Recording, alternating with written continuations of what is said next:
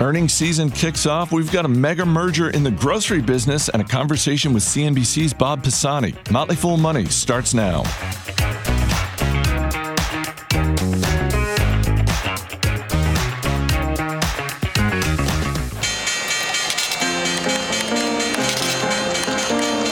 Everybody needs money.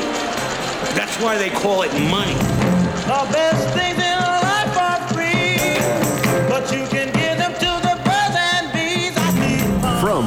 Global Headquarters, this is Motley Fool Money. It's the Motley Fool Money Radio Show. I'm Chris Hill. Joining me in studio, Motley Fool senior analyst Jason Moser and Ron Gross. Good to see you as always, gentlemen. How you doing, Chris? We got the latest headlines from Wall Street. CNBC's Bob Pisani is our guest, and as always, we got a couple of stocks on our radar. But we begin with the big macro. On Wednesday and Thursday, we got more data showing that inflation persists. The producer price index and the consumer price index both rose 0.4%, both of which were higher than economists were expecting. And the ripple effect in the stock market, Ron, was that we got volatility, but we kind of got it in both directions. Oh, yes, we did, Chris. Thursday marked the fifth largest intraday reversal from a low in the history of the S&P 500, and it was the fourth largest for the Nasdaq. And Chris, I have no idea why. I literally can't figure it out. Inflation is persisting, the labor market is strong, earnings are only marginally weak so far. The Fed will clearly have to keep raising interest rates. I'm not sure what got traders excited on Thursday, but I say we just continue doing what we do, focusing on companies for the long term. I think we'll be okay. Yeah, Jason, uh, this is where I feel good because uh, it seems like nobody knows why we had this massive re- re- reversal on Thursday. No, it, it- it's really interesting. You know, Andrew Ross Sorkin was was talking about it that evening. I mean, he was on the phone with traders that afternoon, like really going to the source. What's going on? And they're all like, I don't know. Nobody really knew. And so, I mean, there there was uh, the thought that perhaps uh, maybe there's this feeling that we are coming towards peak inflation, and maybe the market's forward looking and, and seeing things starting to ease. Who really knows? Um, it feels probably like uh, more algorithmic than anything else, but um, yeah, obviously that's not what we do. I mean, it, it took me back to just that morning uh, when I was sitting on on in, in my chair and I'm looking at my phone, and, and I took these two snapshots three minutes apart the first snapshot, the market's up 250 points. Dow's up 250 because of uh, the UK pound. Three minutes later, after the inflation report comes out, the Dow's down 350 points because of the inflation report. And, and so it just goes to speak, and this is before anything even happened uh, during the day, which, which we're just talking about here. So it just really goes to show you, I think it is impossible to predict the day to day on a sustainable basis, right? I mean, it is why we invest the way we do. I know sometimes it sounds a little a little cliche or a little dismissive, but but frankly, it really is the reason why we invest the way we do. Focus on the business, diversify, extend your holding period as long as possible. That helps you to to not let your emotions rule the day. Earnings season officially kicked off Friday morning with the majority of big banks, Citigroup, JP Morgan Chase, Morgan Stanley, and Wells Fargo all out with third quarter results. Jason, anything in particular stand out to you? Yeah, a lot of banks, obviously. Uh, I, th- I think big picture from an expectations perspective, it was a positive quarter. Uh, we saw them exceed expectations for the most part, which is, is kind of half the battle right now. Um, of course, investing, as we know, is about the future, and we can certainly see that these banks are still being managed fairly conservatively with the expectation that the economy is facing some real near term challenges. You've got inflation, interest rates. Uh, the consumer is in a bit of a balancing act right now, and so it, it feels like the theme this go around beyond that, certainly the banks, like I said, taking that conservative approach, we saw a common theme in that they are preparing their balance sheets, boosting reserves, right? Boosting those lost reserves again. Um, and, and so looking at, at the particular banks, I mean, JP Morgan, revenue up 7% from a year, uh, from a quarter ago, 10% from a year ago, uh, earnings per share up 15% from a quarter ago, down 17% from a year ago. A lot of that was due to the reserve build, $808 million of reserve build compared to a release of $2.1 billion a year ago. Um, net interest income, something we wanted to pay attention to with all of these banks because of the interest rate situation. Not surprising to see net interest income uh, doing well across the board with JP Morgan, that was up 34%. Um, eh, Jamie Dimon, I always like to see what he's saying on these calls when he was asked about that recession call uh, that he recently gave. You know, he noted strong consumer spending, credit card spending is normalizing, which is good. Clearly, people are working, but we also have to reconcile this with a historically low savings rate. And that kind of goes back to that balancing act that I'm talking about with consumers. And so it feels like it's fairly predictable here in, in the coming months, probably around mid year next year, that consumers are going to start feeling the pinch that lines up with that recession timeline he offered. Uh, so, not surprising to see all of these banks really trying to play it conservative, building up those reserves and preparing for, for a little bit of a rainy day. United Health Group's third quarter profits and revenue came in higher than expected. The health insurer also raised guidance. And Ron, when you consider the overall market is down 24% year to date, pretty remarkable that shares of United Health are in positive territory. Very stealthy performance by UNH. Most people wouldn't wouldn't think of, of the stock being the performer it, it has been, but it's really impressive. As are these numbers. This quarter was like a beat and a raise, as you mentioned. Um, I can take you through some of the metrics to to, to highlight uh, what they're doing well. Twelve percent increase in third quarter revenue. That's on a growing number of members in their network. Uh, growth of eleven percent from the United Healthcare business, which served an additional eight 850,000 people in the third quarter. That's a pretty strong number. Then they have their Optum arm, which is their health service arm. That was up 17%. Optum Health is up 31%. Optum Insight, which is their data analytics business, up 18%. Optum Prescriptions RX business grew 8%. So really strong numbers. Their medical cost ratio was up fractionally. I mean, like really fractionally, but at 81.6%, still pretty pretty strong for a company of this size. Adjusted earnings up 28%. Uh, recently won a case against the Justice Department to allow them to make an acquisition. They raised their earnings outlook by 30 cents. Um, they've done that each in the last three quarters, so they continue to perform and raise their earnings outlook. Uh, return on equity, 28.5% for the quarter. So really strong business. Trading at 24 times forward earnings. So that's still on the high side for me, but the company really is performing well. Well, and at a time when so many businesses are dealing with higher costs uh, of various size and shape, uh, United Health, you look at it, lower costs for COVID related testing and treatments this quarter. Yeah, and they've in general controlled their costs really well, and it shows up in some of their ratios that that they reported, um, which which falls right to the bottom line. You get the strong revenue, the controlled costs. That's where you see you know earnings up twenty eight percent. On Friday, Kroger announced plans to buy rival grocery chain Albertsons for $24.5 billion. If approved by regulators, Kroger would be second only to Walmart in the grocery industry.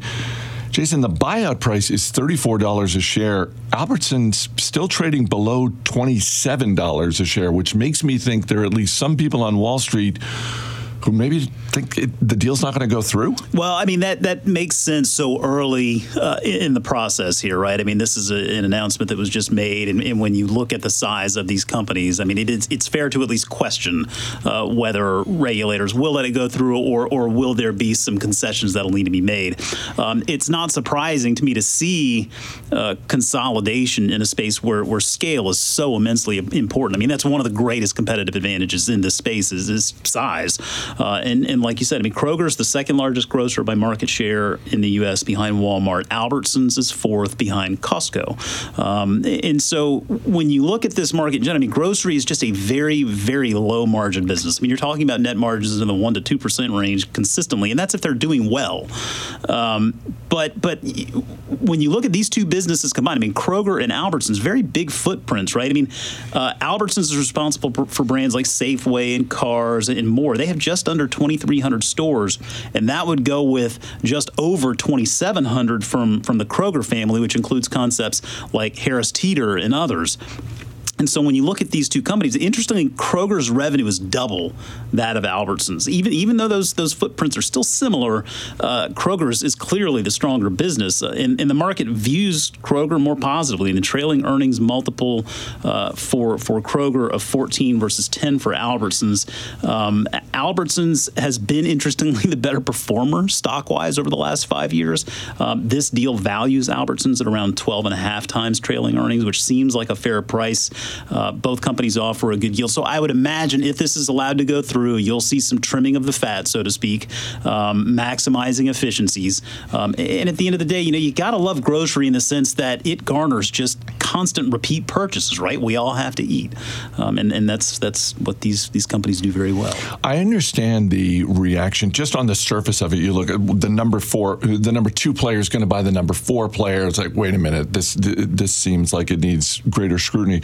But when you think about even businesses like Target, Amazon with its purchase of, of Whole Foods and how Amazon is pushing into its own concept. The you know the the competitive landscape um, is more diverse and more nuanced than just sort of the the list of the top grocery chains would make you think. There's no question, and I bet you uh, that if you asked 100 people, just random people on the street, what do you think the biggest grocery store concept in the United States is? I, I don't think mo- I don't think many people would actually look at Walmart. I don't think that's the first way they view Walmart, right? So they might not even view Walmart as, as really the leader in the grocery space. Um, but but but we're seeing, as you said, I mean, this, this this landscape has changed so significantly with Amazon acquiring Whole Foods. You got Amazon Fresh, Walmart, Target. Uh, it, it's just a, a much different space than than it was before. And so to see this consolidation, they're going up against some really big competitors. Coming up after the break, we've got Netflix, pizza, and drugs. It's going to be a party, so stay right here. You're listening to Motley Fool Money.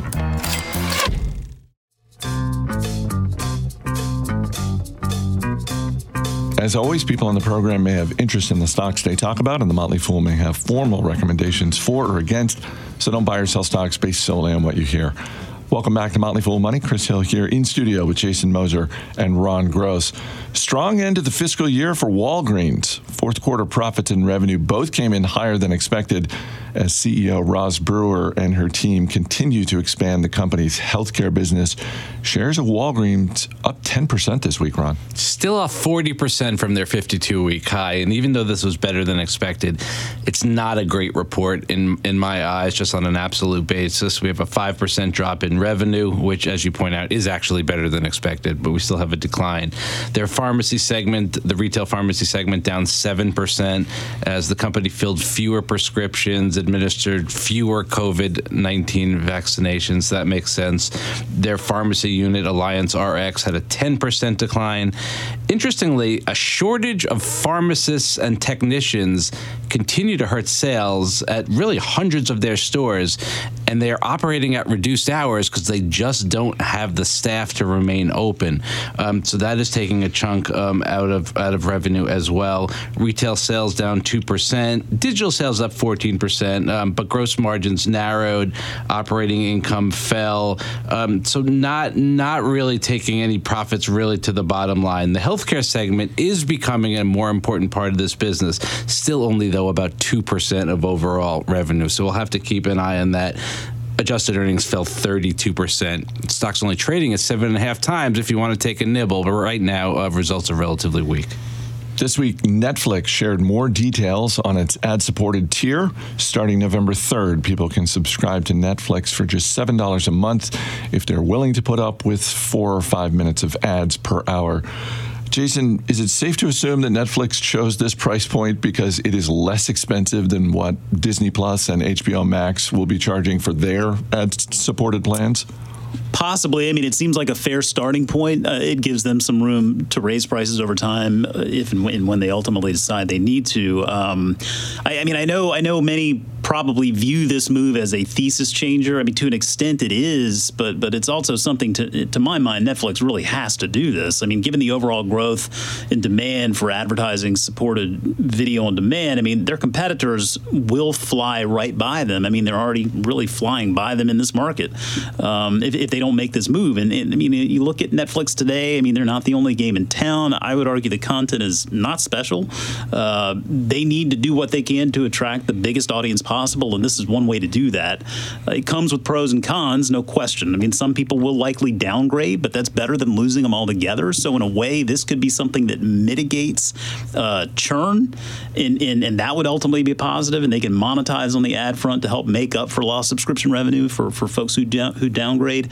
Um, maybe that's a little bit lumpier, but but it also, I think, gives them a, a even greater international opportunity where, where advertising supported video on demand is, is really popular uh, these days. So it gives them, I think, a really interesting sort of, of uh, portfolio there of price offerings. You got basic with ads of six ninety nine a month, the basic nine ninety nine a month, standard fifteen forty nine a month, and premium at nineteen ninety nine a month. Seems like they scratch everyone's itch there, right? Which is ultimately a good thing. I think the question is integrating this advertising technology that's going to take some time so it probably is going to be a little bit of a clunky user experience That- at first but would- Microsoft is involved there, right? It is, yeah, And, I, and I, I would imagine that there will be some some learnings, so to speak, over the coming over the coming years. So, but it should get better as time goes on. Well, I'm glad you mentioned Microsoft, Ron, because uh, as we talked about uh, when that news first broke, uh, Microsoft has every incentive to make sure this works, and you have to believe that the experience will improve over time because the, Netflix has made it clear right out of the gate the ad targeting is not going to be all that specific because they don't have a ton of demographic information. It's really going to be targeted around the whatever you're watching. So if you're watching an action movie, they're going to serve up an ad that they think people watching an action movie would want to see as opposed to a rom com or something else. Yeah, and I mean, you are trading down with this tier of service, right? I mean, this is going to be something where the video quality is not as good. You're going to get four to five minutes of ads per hour. The the the the offering, right? I mean, it's going to be a limited number of movies and TV, right? There are licensing considerations that they have to work through. That's going to take some time, so it's not going to be the same offering that you would get with these subscriptions uh, price points as well. So so all things considered, and I mean, also you can only you can only use it on one device at a time. So for folks who are used to having that that standard service where you can use it on two screens uh, at once, Ah, that's how trading they get you. yeah, well, trading Ah. down to this. I mean, if you've got a family of four like I do, like I'd consider trading down, but with two kids, that might not be the smartest move until they're off to college, which is, is coming soon. But I, I think ultimately what this does, it gives consumers more choices, and, and I think that at the end of the day, that's what we really all want. Shares of Domino's Pizza rose 10% on Thursday after third quarter revenue came in higher than expected and same store sales in the U.S. grew 2%. Ron, there's some things to like here, but Domino's still has challenges, and this wasn't a quarter where they really knocked the cover off the ball. Agreed. Not not a great report. It was a strong week for the stock, but it's still off 40% from its 52 week high. Truth be told, I think that high was probably too high. I think the stock got ahead of itself for a while. Um, there are some things that are fine here, but revenue overall was down 7%. International got hit because of the stronger dollar. Um, they did use higher prices to help support the business, but at the same time, they're also being promotional and offering discounts around certain events um, to to bring people in. International comp sales were down 1.8 percent, as you said. U.S. was up two percent. Um, there was a tax holiday in the U.K. that didn't repeat itself, so it's not really an operating problem that caused um, them to have some international. It's it's more of a tax related uh, problem, um, but it brings the numbers down. They continue to struggle with staff shortages uh, among drivers. There's equipment delays that hurt their ability to open new stores. Um, so there's some issues on that front as well. Operating income only down 2% due to lower margins. That's not too bad. Higher taxes resulted in EPS falling about 14%. Stock's still trading at 24 times. It's That's still pretty high, um, especially when you look at some of these numbers. Uh, but are they going into a better part of the calendar for them? I'm just thinking about how crucial things like Halloween and the Super Bowl are for a business like Domino's. Well, for, for sure, they need to make sure their costs are in line, including their pricing, um, and they've got to open those stores that they've been waiting uh, for the equipment to open so they can get as much revenue in the door as possible. We had Domino's Pizza last night. It was pretty good. Nice. Yeah, it's not my favorite in the world. No, but, it but shouldn't works. be. It works. It works, Yeah. exactly. Shareholders appreciate that, JMO. You're welcome. All right, Jason Moser, Ron Gross. We'll see you later in the show. Up next, CNBC's Bob Pisani shares investing insights from 25 years on the floor of the New York Stock Exchange. Stay right here. You're listening to Motley Fool Money. Ain't no way.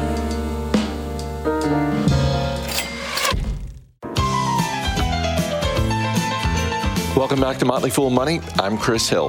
For the past 25 years, Bob Pisani has been reporting live from the floor of the New York Stock Exchange for CNBC. He's put his decades of experience into a great new book entitled Shut Up and Keep Talking Lessons on Life and Investing.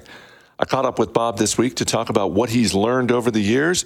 And I started the conversation by asking how he first got to CNBC. This is a good example of complete serendipity, Chris. Um, just a little bit of luck of the draw. My father was a very well known real estate developer in Philadelphia in the 1960s, 70s, 80s, 90s, uh, and he started teaching a course on real estate development at the Wharton School. He was very good friends with the head of the real estate center at Wharton, uh, and he called me up one day in the early mid 1980s and said, "I'm I'm teaching. Um, uh, I'm, an, I'm an adjunct at Wharton." He was very excited, and he said, "I need your help teaching this course." And we did a curriculum, and we turned the curriculum into a book published by John Wiley in 1989 on real estate development. Uh, and by sheer dumb luck, it came out the month CNBC went on the air. Uh, and I had a friend who was working there, one of the first producers. She called me up and said, "Hey, um, this new network NBC's got called CNBC, Consumer News and Business Channel, and they're sort of doing stock market stuff and real estate stuff. Why don't you come on as a guest? So I came on. They and they hired me in 1990, a year later, as the real estate correspondent. And CNBC did okay. It had decent ratings, but not really great ratings until 95. 1995 was the year the internet was born. That was the year of the Netscape browser IPO. All of a sudden, the world discovered the internet, this shiny new object, and everyone wanted in. And our ratings started going way up, right in line with NASDAQ trading, which is where a lot of these internet stocks were trading. And in 1997, I, I said, listen, I, I want to get in on this action. I want to switch to the stock market from real estate and went down on the floor and became the stocks correspondent. So uh, let's just call it a little bit of luck there, Chris, and a little bit of hard work to make sure uh, I, I, made the transition right. But everyone I, I, ever talk to, I say, you know, don't ever don't don't ever uh, uh misjudge the the role that luck and opportunity plays in your career. That's one of the things I appreciate about, your book is like you, you, do give credit to luck at various points along the way. Um, there's any number of evolutions of technology that have happened during your career at CNBC, but uh, for the interest of time, let's focus on trading and, and how has that evolved in the years you've been reporting from the floor of the New York Stock Exchange? When I got in 1997, there were 4,000 men, it was almost all men, um, on the floor. And imagine this 4,000 guys on a floor packed together. It was a very elite group. It was, frankly, a fraternity of sorts. And they did 80% of the volume, all trading in New York Stock Exchange stocks happened on the floor. Imagine that. And much of it through the old fashioned open outcry, guys yelling at each other. I got 10,000 shares of Pfizer to buy here and you yell back and stand in front of a specialist, and people would make you an offer to to uh, to sell or to buy, and literally people screaming at each other. It was deafening. Today, there's about 200 guys that do 15 to 20 percent of the volume. Think about this: 4,000 guys doing 80 percent of the volume in 1997. 25 years later, 200 some guys doing 15 to 20 percent of the volume. That is technological disruption. That is what happens when you change pricing structure and when you have things like electronic trading that suddenly allow for much faster trading and uh, narrower spreads, bids and ask, uh, better prices. So overall, the world changed rather dramatically. And this is one of the reasons, even though I love the floor and very nostalgic about it and love the people that still work there, I'm a big believer in advancing uh, technology. Technological disruptions changes things. Sometimes it hurts things, but generally it makes the world better. Uh, you have talked to so many people, so many great traders, so many great business leaders. Um, I don't know why it surprised me, but it but it did actually surprise me. You know, reading your book that of all the lessons you've learned from the the person who had the biggest influence in terms of how you do your job reporting on the markets was the founder of Vanguard, Jack Bogle. Um, can you share just sort of your experience um, with Bogle and how he influenced you? When you write a book like this, uh, which is a quasi memoir and a, qu- a little bit of a, hist- a financial history, you have to sit down and think to yourself, what do I know? And how did I come to know this? I wasn't born with these. I, I have this set of principles that I believe in. Well, how did I come to believe this? Who taught them to me? And when I sat down and thought about it, there were four or five people that had an enormous influence on me, uh, including Burton Malkiel, who wrote A Random Walk Down Wall Street, very influential book. Charlie Ellis wrote a very famous book uh, called Winning the Loser's Game. Uh, we had Jeremy Siegel at the University of Pennsylvania, who wrote Stocks for the Long Run, examining the history of stock and bond investment. Uh, but the person who had the most influence on me was Jack Bogle, the founder of Vanguard. Uh, not only was Jack involved in, in creating low cost uh, index funds, but he was a real founder and promoter of the idea of uh, buy and hold and low cost investing. And I met him in the mid 1990s. Um, he was very professorial, not terribly enamored with CNBC. I remember the first time I had him on the phone, he said, I, I, I like your television station, but I have some problems. I, and we had people like Bill Miller from Legg Mason on big stars. And he said, You are promoting these people as if they're superstars. I hope you understand that they're generally their patterns of winning only extend for a couple of years and then end.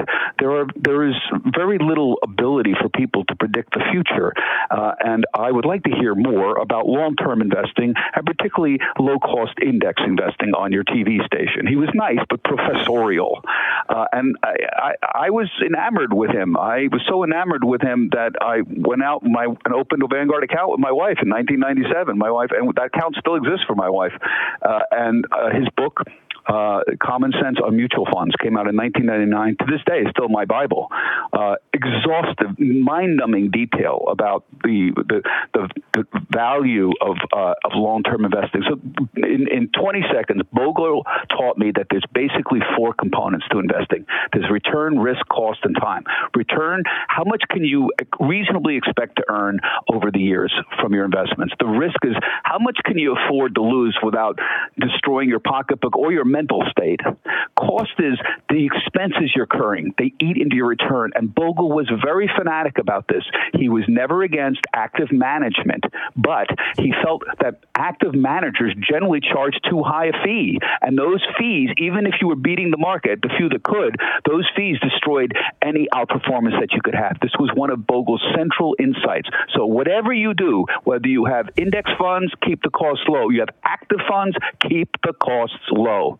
And then finally is time. That's the length of your investment horizon. And with a longer time horizon, you can afford to take more risks. Most people don't understand it. They have 60 years to invest. You think of somebody who's 30 and they're going to live to 90. That's 60 years. And most people don't think in terms of that very small horizon. So think return, risk, cost, and time.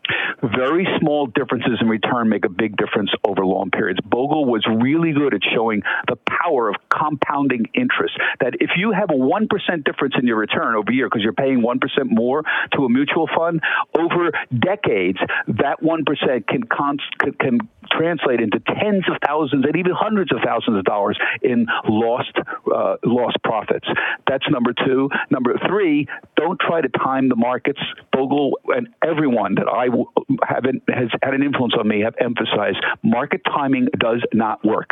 You cannot go make a decision on when you want to buy a stock and then make a decision on when to sell a stock, and the probability that you're going to be right is very, very low long term then keep costs low by owning index funds or at least low cost actively managed funds. And if you keep those basic precepts in mind, that's that's the core of Jack Bogle. And over 30 years, uh, I have not found any reason to change that through bull markets and, and bear markets. I haven't seen any reason to particularly change that.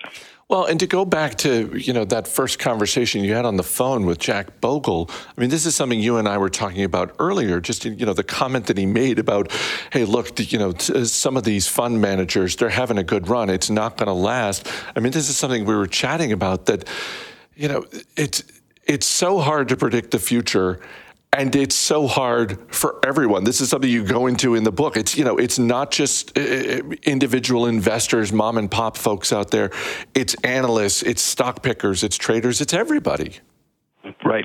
This is a very key insight. Why is everybody so bad at predicting the future? I Think, uh, you know, and we make fun of like retail stock pickers. They don't know how to do it. It's they're terrible. They have a terrible track record. But professional stock pickers have a terrible track record. Ninety percent of all actively managed big cap fund managers underperform their their benchmarks after ten years. Ninety percent. I mean, how could that be? And and and economists are terrible at forecasting the economy. The Federal Reserve, which supposedly the smartest people on the planet, if anyone knew what they were doing, the Federal Reserve would. They are terrible. They have a terrible track record at predicting even where the GDP is going to be one year from now. How could this be? 30 years I've been sitting here watching this and look around and say, why is everybody so bad at this? And it doesn't even matter how smart you are. And I, there, I, what I've come to realize, and there's been some research done on this in the last several years, is there's two big problems. The first problem is that predictions are riddled with biases and noise that, that limit the quality of these these predictions. So, you know, think about it. One of the most common bias people have is is confirmation bias. They look they look to uh, support ideas that they think are right, and they ignore anything that contradicts that idea. Then then there are the people who who go out there and think they're on some kind of roll, and their prediction was right last time. They're going to stick with it. That's a recency bias. There's literally dozens of biases I talk about in the book, and this is one of the things behavioral economics have done. They they've, they've chronicled how people people uh, have these biases that influence and warp their decision making. That's the first problem. The second problem, and this is even a bigger problem, we do not have complete information on the future because stuff occurs that's unpredictable and can affect the outcomes. Think about being an analyst, and your job in December is to predict what the stream of earnings is going to be like a year from now. You think, well, gee, you know, that's not that hard. It turns out to be almost impossible to do this. Why? Because every company has got millions of different variables that influences the outcome. Some are predictable, uh, most of them are not. So just think like on the economic level, the big level, the economy could have all sorts of weird shocks or surprises like inflation or interest rates or wars or cyber attacks.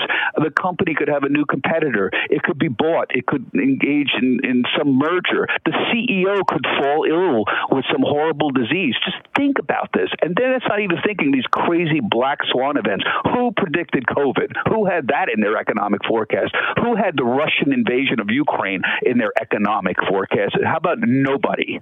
So th- it turns out when you actually think about this, it, there are millions of different variables that affect this. It's almost like the weather is a very similar metaphor. Turns out weather forecasting is pretty good three or four days out. You go past a week, nobody can do it. Why? Because there's there's so many potential variables you can't figure it out, and there's other things that can occur in the middle of it that might impact the weather as well. So when you realize these two things, Chris, that, that you, you get these biases and you have lack of complete information to make the predictions, you get a lot more humble. I've stopped like laughing at analysts saying, "You guys are terrible. You don't know nothing," because nobody knows nothing. Now, does that mean we're all just leaves blowing around in the wind? And no, but it makes. I'll tell you what this does. It it it, it makes, um, uh, for example, indexing much more palatable. So one of the things that happened, and this is what's behavioral economists study, is all these biases. Is if everybody's got all these biases and the future's unpredictable, well, it makes sense staying with the market. If buying an index fund like the S and P 500, why are you going to try to pick stocks knowing that the stuff is so crazy and hard to do? It, gave a boost to to indexing when when people started realizing how difficult it really was for everybody to uh, you know to predict the future. The the other thing I think that's very important is you can train people to think better. Uh, there's a, if you want to read one book on this subject, really changed my opinion. Um, Philip Tetlock is a professor at the University of Pennsylvania. He wrote a book called Super Forecasting, where he looked at all of this and tried to answer the question, why is everybody so bad at everything? And found out that there were some people that were very good at this, but they weren't because they were smarter. It's because they had a different mindset.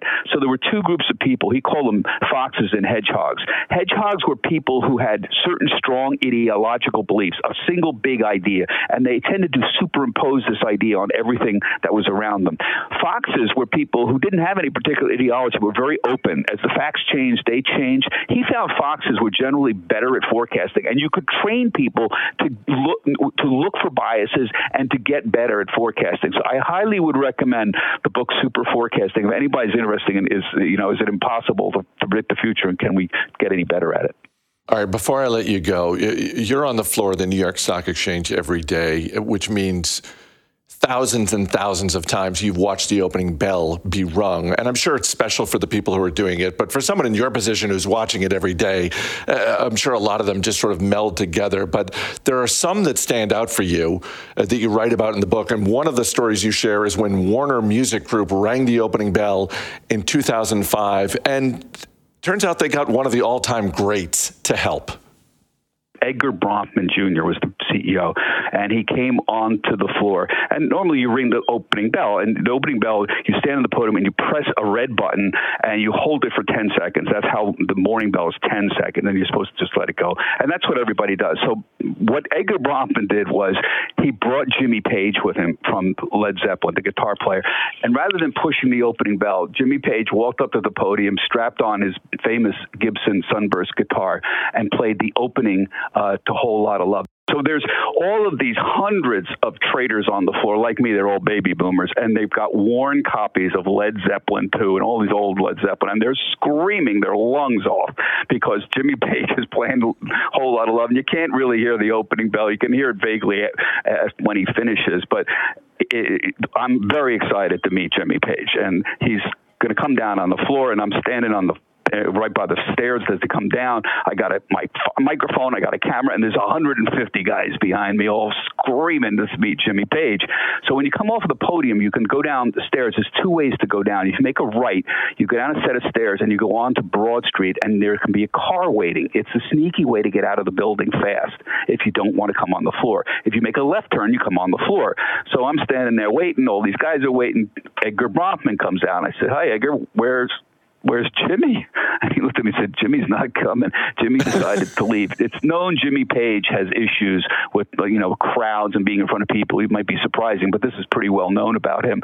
And we were all just terribly disappointed. But I mean, for, for weeks and weeks, and even to this day, that's one of the most viewed uh, openings of all uh, of all time. It was great fun. I wish I could say, you know, would have gotten a picture with Jimmy, but you know, them's the breaks. The book is Shut Up and Keep Talking Lessons on Life and Investing from the Floor of the New York Stock Exchange. It is out on October 18th, but you can reserve your copy online now, and you should do it because there's so many great stories and lessons in this book. Bob Pisani, thank you so much for being here. Chris, great time and wonderful talking with you. Radar stocks after the break, so stay right here. This is Motley Fool Money.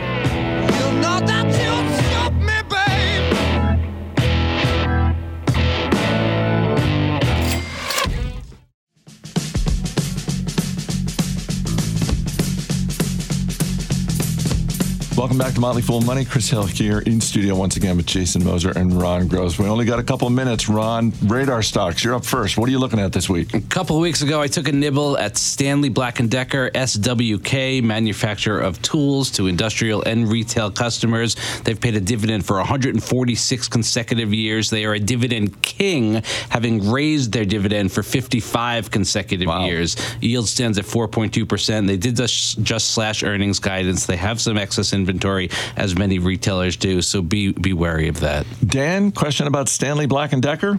Ron, am I going to get be able to get rather cheap tools this Christmas from that excess inventory? Uh, you will probably see some promotional items for sure. Jason Moser, what are you looking at? How can I follow a dividend king? uh, going with Uber, ticker UBER. Bit of a challenging week for Uber and its fellow gig employee companies. Labor Department released a proposal on Tuesday that could make it possible for gig workers to be reclassified as employees rather than contractors. That puts Uber, Lyft, and all of their uh, all of their peers in the space uh, again in the crosshairs. It can increase their costs, obviously, if they have to uh, treat their employees as employees, not contractors. Um, if the end result is ultimately that they are employees, though, this is not just an Uber specific issue, right? It's across the board. It's additional expenses, and ultimately that flows down into cost for consumers. And I think ultimately Uber's scale puts them at an advantage here. So I wouldn't sweat it too terribly much. Dan? How's that potential addressable market looking these days, Jason? Is it still everybody on the planet? $100 trillion, Dan. What do you want to add to your watch list, Dan? I'm gonna go with Black and Decker. Honestly, I I need some tools for the old homestead, so I might be uh, heading down to the old Home Depot to check it out.